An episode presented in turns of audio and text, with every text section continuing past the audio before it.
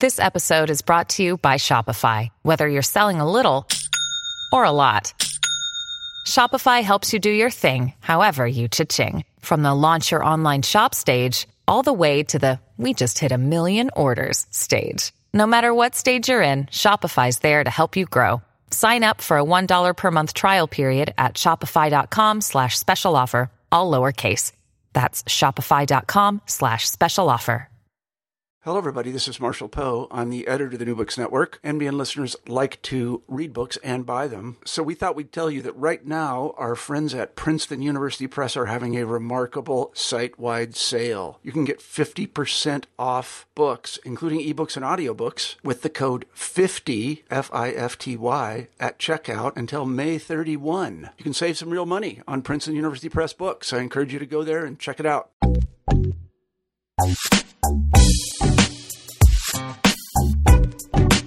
What do we mean when we say the word technology? Is it only those mechanical things we're used to? Is it only the internet? What is technology? And what if our definition of technology is inadequate? That is, it doesn't take into account all of the various items that could be considered technology or technological we're going to talk about what technology is and look at technology from a different or neglected perspective on the show today. To help us with our conversation, we have Clapperton Chakanetsa Mavhunga, who is an associate professor of science, technology, and society at MIT. This is New Books in Technology. I'm your host, Jasmine McNealy. All right, so the book is called Transient Workspaces technologies of everyday innovation in Zimbabwe. Now, before we even start up talking about the book, one of the first things we like to do is get some background on the author. So, who is Clapperton Chakanetsa Mavhunga?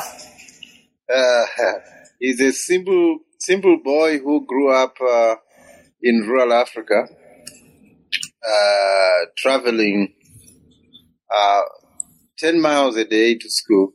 Mm.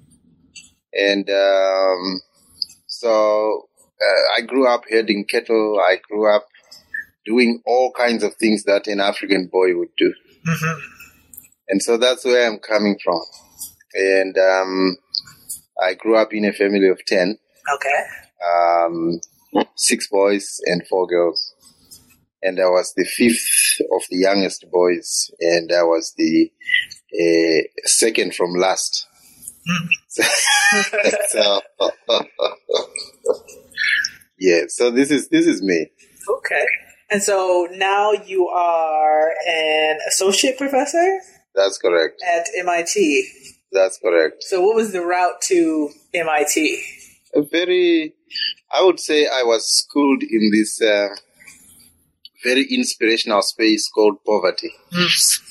Um, some may think of it as a kind of pathology, but I, I don't think that without it I would have been where I am. I pretty much grew up in very difficult circumstances where the only hope you had was to, um, you know, to become somebody. You had to go to school and you had to continue to scrape until you you got where you wanted. I had parents who had a lot of faith in my abilities very early on. And so that made it very easy. Um, I would burn the midnight oil quite literally because it was paraffin, a small paraffin lamp, self-made. Uh, and until you know, it was around two o'clock, and my I remember my dad would come and knock. Clapperton, are you still awake? And then I would say, yeah, I'm still reading. So I was quite an avid reader from very early on. So this is what then took me to University of Zimbabwe, finished my honors degree in history uh, in 2000, in 1995. And then I took a break in, then I went back to school again three years later, three, four years later uh, this time to do my master's in history at Wits University in South Africa. And, but I was dissatisfied at that point that, you know, how is it that uh, the history of Africa is only accounted for in social terms, but then there is, where is technology in this? Where is science in this? Where is innovation? Where is entrepreneurship? Is it that we didn't have this? How come the same things that um, you know other nations like the Romans were doing? How come the those kinds of things that they account for as technology are also not accounted for, even if they are present in our own story? You see, so I began to reflect on these stories. Where is this? I didn't find it in South in the South African uh, education system because as it, it fits at that time. Mm-hmm. So hence the decision to go to Michigan. Uh-huh. And then that it's from Michigan that I I was lucky to come to MIT and be part of this institution.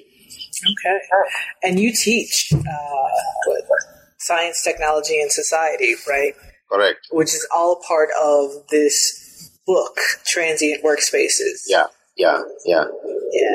Now you talked. You just talked for a moment about how you got your uh, history degree at the University of Zimbabwe. Right. And you use a lot of history in this book. I. I'm a historian. Yes. I so in my entire put it this way, I, in my entire university career, I've not studied anything else but history. Okay. And a little bit, it's only at Michigan that I began to study um, STS and um, environment and um, anthropology, but then the core of it is history. Yeah. So I tend to be the historian, uh, quite dyed in the wool and no apologies for this. Absolutely. so let's talk about the book, Transient Workspaces, Technology of Everyday Innovation in Zimbabwe.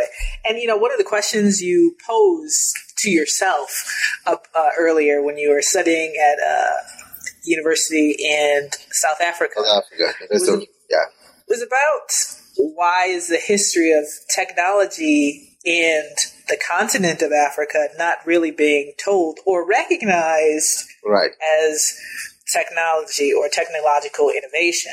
And so I wanted to ask you about the narrow definition that is modernly uh, connected to the word technology.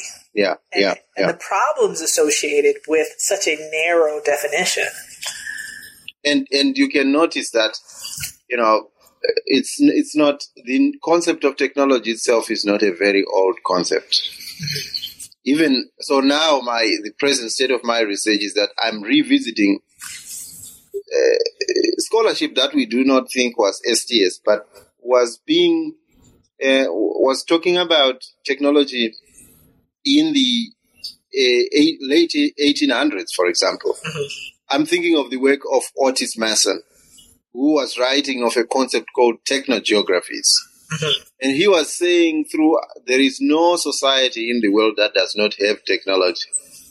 Everybody, every society has it, but it's a question of the distribution, our distribution as humankind on earth and the geographical regions that we inhabit. That is why you can, ex- how you explain uh, the kaleidoscopic nature of what kind of of, of things uh, constitute technology in what kind of a place. Mm-hmm. So I've been reading further and I'm finding that um, perhaps that the problem, for me at least, is that people assume what technology already is, which is which is my problem with uh, uh, Western STS, because we already it's as if uh, the meaning has already been decided. Mm-hmm what science is, what technology is. It's already been decided. Uh, all we are there to do is to come and, you know, the table is laid. Come, just come and eat, and eat quietly. Exercise table manners. Uh, I want to shake the ground a little bit and say technology means a lot of things to different people.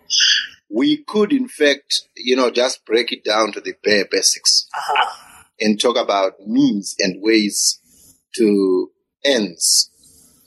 Uh, that, but the, which raises the question, if we say that this whole notion of who is, who designs, who is an engineer, who is a user, uh, really begins to be more interesting and, and words like that we become more careful to use. So I was just going to ask you then, what would your definition of technology be? Simple. It's a means and ways that people use to do things towards specific ends, which does not rule out any. So I'll give you an example. The example that I use in the book is one about what we often call ritual when we are speaking of non-Western societies. As if it can be called these principles and uh, kind of laid out methods that you have to follow, the do's and don'ts that you would find in a laboratory. Right. So I've been thinking recently, if we carry that discussion uh, to its logical conclusion, is there a way in which scholarship from the South or scholarship that has not been represented in the past can actually open up new ways of thinking about what a laboratory is, what science is, and not perhaps no longer just singular but plural. Uh, what technology constitutes, not as defined by the laboratory, which we now, which we have been socialized to know, but also a dual exercise of defining both what the laboratory is and what's what technology might be. Sure. So it is a question for me. It's a question. The question of definitions is perhaps the most important question of the 21st century, Okay. because the the, the, the, the the people who are now participating in this debate are no longer as narrow as the people that were participating when the definition of technology and science was first used or proposed. Right. Right. Yeah, we can't just come here and accept things as they are. We bring our own perspective. And no perspective ought to be wrong simply because of prior occurrence. Well, you know, the, the the the issue that you're getting into, it seems to be about power dynamics, right? Yes. Uh, and you talk about critique of, uh, you know, uh, the different power dynamics and things like imperialism and colonialism in your book with respect to how we even now define the word technology and um, modernity. Absolutely. And you see, it's you. The, the, these words came to Africa uh, via a very a, a hazardous a carriage called colonialism, called imperialism. In fact, the way they were used, technology was used a bit later on from 30s onwards, but progress, civilization, and its opposite, the savage, eh, and, and other concepts that denote even development. Development was used in very evolutionary terms, which justified the designation of some people as civilized and others as savage.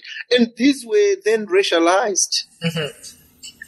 And so it is impossible for us to evade by some god trick these specific situated dynamics within which this terminology arrived. We cannot. Otherwise we'll be doing a great injustice to history. And unfortunately what I what I often see is people readily take uh, concepts that are already settled in the Western Academy and just carry them forward and they say, oh, here is another example. They mobilize Africa and other parts of the global south and non-represented cultures, cultures that were not represented before, is just a fodder for confirming or disproving what they already uh, have already packaged uh, in, in, in, in Western uh, scholarship. I think we have to be more serious than that. Otherwise, we risk not contributing anything. Uh, scholars who are very comfortable with the Western paradigm and have been enunciating will say, Thank you very much. You're just confirming what we knew. Exactly. Precisely because our contribution is already marked as a Western contribution. It is not a global Southern contribution. Yes. So let's let's perhaps get into some other definitions, some other terms that you use a lot in the book. Uh, one of those is mobility. The mm-hmm. other one is from the title at least, but also throughout the book, and that is transient workspaces. So, how would you define those for the audience? Transient workspace is a space. What I was trying to do there was to say that people, when they move, things when they move, they're not just, this is not just, for me, the importance is not just conveyance from one place to the other. Mm-hmm. Uh, a, a place shifting, but more to do with the work that uh, uh, technology, uh, that mobility or movement does, what it is doing, and the kinds of traces and processes of encounter that you know it, it configures or are configured upon it. Uh, so we have to also be attentive to not only the work that mobility itself does, but the work that is permissible because of movement. Mm-hmm.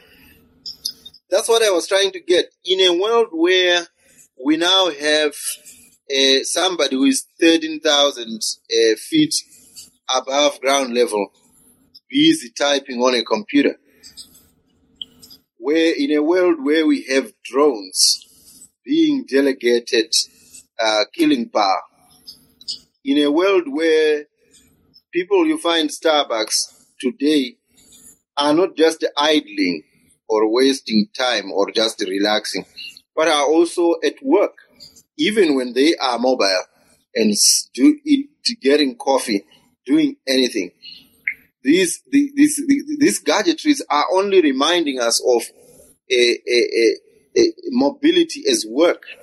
But is this new? This was the question why I was, that's why I was interested in the hunters. Because I wanted to say it's very easy for me to have made that argument using cell phones. Mm-hmm. But I was, it came out of this a very deep introspection on what being on the hunt means. Trekking. And through trekking, it's a space of education of kids. Not only in the killing or the tracking of an animal, which in itself is a very sophisticated process, tracking, mm-hmm. but also in schooling generations of kids in how to think about and to respect the forest as a kind of multifaceted a resource as well as a sacred space. Mm-hmm. It was a space where you could actually uh, think of the pharmacy uh, from a pre-colonial perspective, a non-big pharma perspective. So that's what I was I was trying to do with transient workspace to say it might well be the defining mode of work in our time where you where we are seeing the reduction of a, a idle time or a dead time, as some other scholars have called it, and the multitasking of movement, so that it also becomes a a, a, a space where you do and time where you do work, which you might otherwise have done uh, if you have uh, only after you have arrived home or mm-hmm. in a workshop. Mm-hmm. So which is why earlier on, when I started in my dissertation, I was calling this a mobile workshop. But I got, I, I got disillusioned with the word workshop. I need, it didn't quite. Recently, Mamadou Dufresne suggested that a French word could be atelier. So it could be instead of a mobile workshop, it could be atelier mobile. Mm-hmm. And and but still I wanted something that is translated in my own language. And that's why I, I settled on transient workspaces. Mm-hmm. Now, now, part of the book, you do get into the Vashona and Masangana. Machangana, yes. Mashangana. Yeah. Good, who are, who are, who are, they, they originally called the Sengwe, mm-hmm. but then because of the convenience of being identified as Shangana and the advantages that came with it, they just call themselves Machangan. Mm-hmm. Well, you, you, you get into ph- the philosophy of life, and you also talk about spiritually guided mobility. Yes. With respect to both um, groups. I was wondering if you could talk about that more with respect to you know technology and how perceptions of technology have uh, changed or impacted things in Zimbabwe and that that area. In fact, where I wanted to start was where, if you look at the kind of literature we have in STS, most of it is evacuated of the spiritual. Mm-hmm. And uh, it could be that. So there are two things they are evacuated of. One is the spiritual. The second one is the communal. What is emphasized more the uh, the human and the machine. Also emphasized is the individual. Uh-huh. And my argument is that even human is dehumanizing. Since when did we talk only about human as opposed to people? That's where I am now. Regardless of what I wrote in the book. That's what I wanted to say. That's what I wanted to draw attention to that perhaps we should return to uh, people as opposed to uh, uh, human because human just dehumanizes. It turns us, it removes the human being and renders us species. So that's what I want, and what I was trying to do with spiritually guided mobility was to say that from where I come from, uh, the idea that you know you travel alone as a human in society, as a species, it's simply not how people see. Now, there, and I'm not rejecting the idea that you know people can't see themselves that way. They should, but they should not disapprove of other ways of seeing. We should be democratic about this. And the way I chose it was that every facet of life and the life after this one is guided by the ancestral spirits according to this culture I was examining. Mm-hmm. It's guided by Emikwembu, it's guided by Wadzimu. And the idea was that once you have anything that is guided by the spirits, you cannot therefore claim individual. Uh, you can't say beat yourself on the chest if you have if you have asked for the uh, providence of the spirits. If you were going into the forest, then you are coming back and you beat yourself on the chest that it was your own uh, doing. It wasn't. That does not mean that you know, being guided by the Spirit does not absolve you from a skill. Mm-hmm. Skill was a spirit. You can't, it was indivisible from a spirit. Skill was a spirit, the spirit of expertise. Mm-hmm. So, there is no distinction whatsoever between the spiritual. In fact, the spiritual functions as a guidance, as an anchor, the guide to innovation.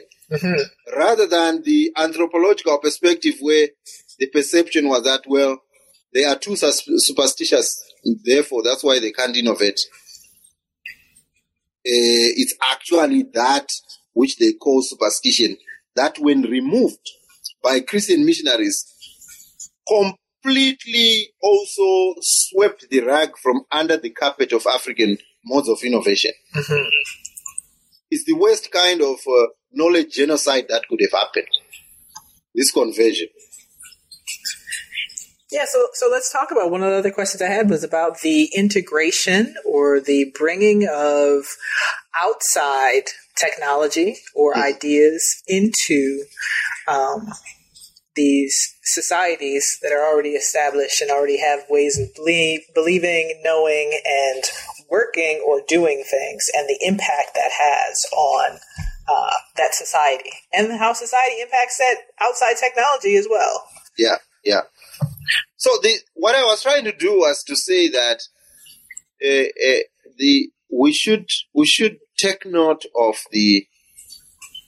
I guess what you are referring to is this question of appropriation and appropriate technology. How and I had my mind on the cell phone mm-hmm. today but I did not want to tackle the cell phone. I was interested in something more historical, which was to ask about the genealogy of appropriation in the African context. And the way I wanted to do it was to not valorize the idea of appropriating outside things alone, as if Africa's future only lies uh, in, or past has been about appropriation only of things from outside. I was trying to say that what the question I was trying to say is what precedes appropriation? What comes before appropriation? When people appropriate, what is that a sign of? Because to me, it's a sign. It's a symptom. But a symptom of what? And my, and I think it's an, it's a symptom of a, of an inner beautiful beast that is very, very innovative, is spiritually, deeply spiritually, communally anchored. Mm-hmm. And that has a tendency of being very flexible to outside things, not only receiving them, but seeking them out. Because Africans that I, the Africans that I know there are not just merely waiting until the Europeans come with their gun. They are actually going to the mines to work and get guns. They are going to sell ivory to incoming people and saying, we need that one and that one and that kind of gun and that kind of cloth and so on. Yeah, so they're not just passive. No. No, they are not. Is where I, I return to the question of if you are thinking of writing an African history of technology, Mm-hmm. you can't just say technology in Africa. It's the trick that uh, you find a lot of people wanting to, to, to take that, you know, African technology is, uh, they can't talk about that. They can't talk about African technology. They want to talk about technology in Africa. I'm not very, I like technology in Africa insofar as it's actually talking not just about what insiders are bringing. And if you look at the literature or, on STS, a lot of it is talking about wow, uh, these things that are coming from outside and that's just following them around and how people might place meanings to them around. But basically, they are the same old, same old. Mhm. There's nothing new there. I don't find those stories very exciting or sophisticated. I'm interested in a story that traces two kinds of trajectories. While the trajectory of the uh, things that are incoming, on the one hand, the trajectories of things African, and where these Africans that are interfacing with these things are coming from. And it's that at that intersection that I want them to trace to explain that encounter. Mhm. Mm. So, so this brings us back, I think, full circle to the question of narrative Mm. and who, first of all, what the story is in relationship with Africa and technology, but then who gets to tell the story of Yeah. Africa and Africans and technology. And you touch on that a lot in your book. I do. And one of the things that has happened, and I come from Zimbabwe, Mhm. where most of the stories about Zimbabwe are written by outsiders. One very good example, just look at all the biographies of Robert Gabriel Mugabe, the president. Until some have come up recently, not one has been written by anybody who is black or African. Doesn't that surprise us? And you look at Zimbabwean history proper, except for Ngwabi Bhebe, uh, Hoini Bila, and a few others, the majority of books now coming out on Zimbabwe are written by non-Zimbabweans. And as Chimamanda Ngozi Adichie warns, there is a danger in a single story. We need to have Africans not only not relying on uh, these accounts, the audience, the topics that people are writing about our experience are not the ones that we choose. They elect what to write. Mm-hmm. They don't substitute. They have legitimate questions just like we do. But they may not be legitimate to us. And we are not hidebound to follow their paradigms. So, for example, when they import these categories to try and explain Africa, one question we should be attentive to is to what kind of knowledge store are they contributing? To an African history, an African's uh, uh, uh, perspective, or to a history of Africa, which can be diverse and anyone is welcome to write. This is why I think we need to be careful about what constitutes an Africanist perspective, which I don't write from, Mm-hmm. and an African perspective, which is where I write from. But I also write from a third, a second space, which is Africa. You, you know, a kind of, kind of an Africa focused history, which is that anyone can come to that if the central voices that are emanating from this account are African. Not to load them with all these theoretical pork, Heidegger, of Latour, of uh, all these guys. They, a lot of them spent very little time or no time at all in Africa. And then you mobilize the history of an entire society to that. I was trying to do something else in this. If you look at the first, the introduction, it's a critique and an update on the state of the world. You could think of it as a vent, kind of frustration. The book proper for me, if you think of it as a work of theory, starts in chapter one on guided mobility. Mm-hmm. That's for me where I start, where I am actually making the move that the theorists, I'm not the theorist. I'm not the philosopher. The philosophers are my ancestors. They are the ones that developed all this vocabulary to order the knowledge that I write. Mm-hmm. I'm merely a student, but also a steward to the and and an heir to knowledge that I I I I, I only can claim expertise on the basis of having lived it. And so I am trying to say it is not just enough for us to just take this kind of uh, uh, knowledge and call it our archive, our empirical folder, and not we don't call it theory, we don't call it philosophy. It's it's just an archive. Uh-huh. Eh, I think there is something very dangerous with that because then we appoint ourselves the experts. But what credentials do we have to claim expertise uh, to societies to which we are outsiders? Uh-huh. I mean, two years, three years, four years, five years does not make one uh, the, uh, the, the the expert any more than a lived lifetime uh, makes somebody an expert. I think it's the latter that is often suppressed. Yeah, we need to take these voices seriously as theoretical standing points. Yeah, absolutely. So the book is Transient Workspaces, Technology of Everyday Innovation in Zimbabwe, and it's out now It is out, yes. on MIT Press, right? And they can pick it up anywhere, Amazon, MIT Press, obviously. So one of the other things that we always like to ask on new books and technology is what's next? What's next for um, Mr. or Professor Mavhunga?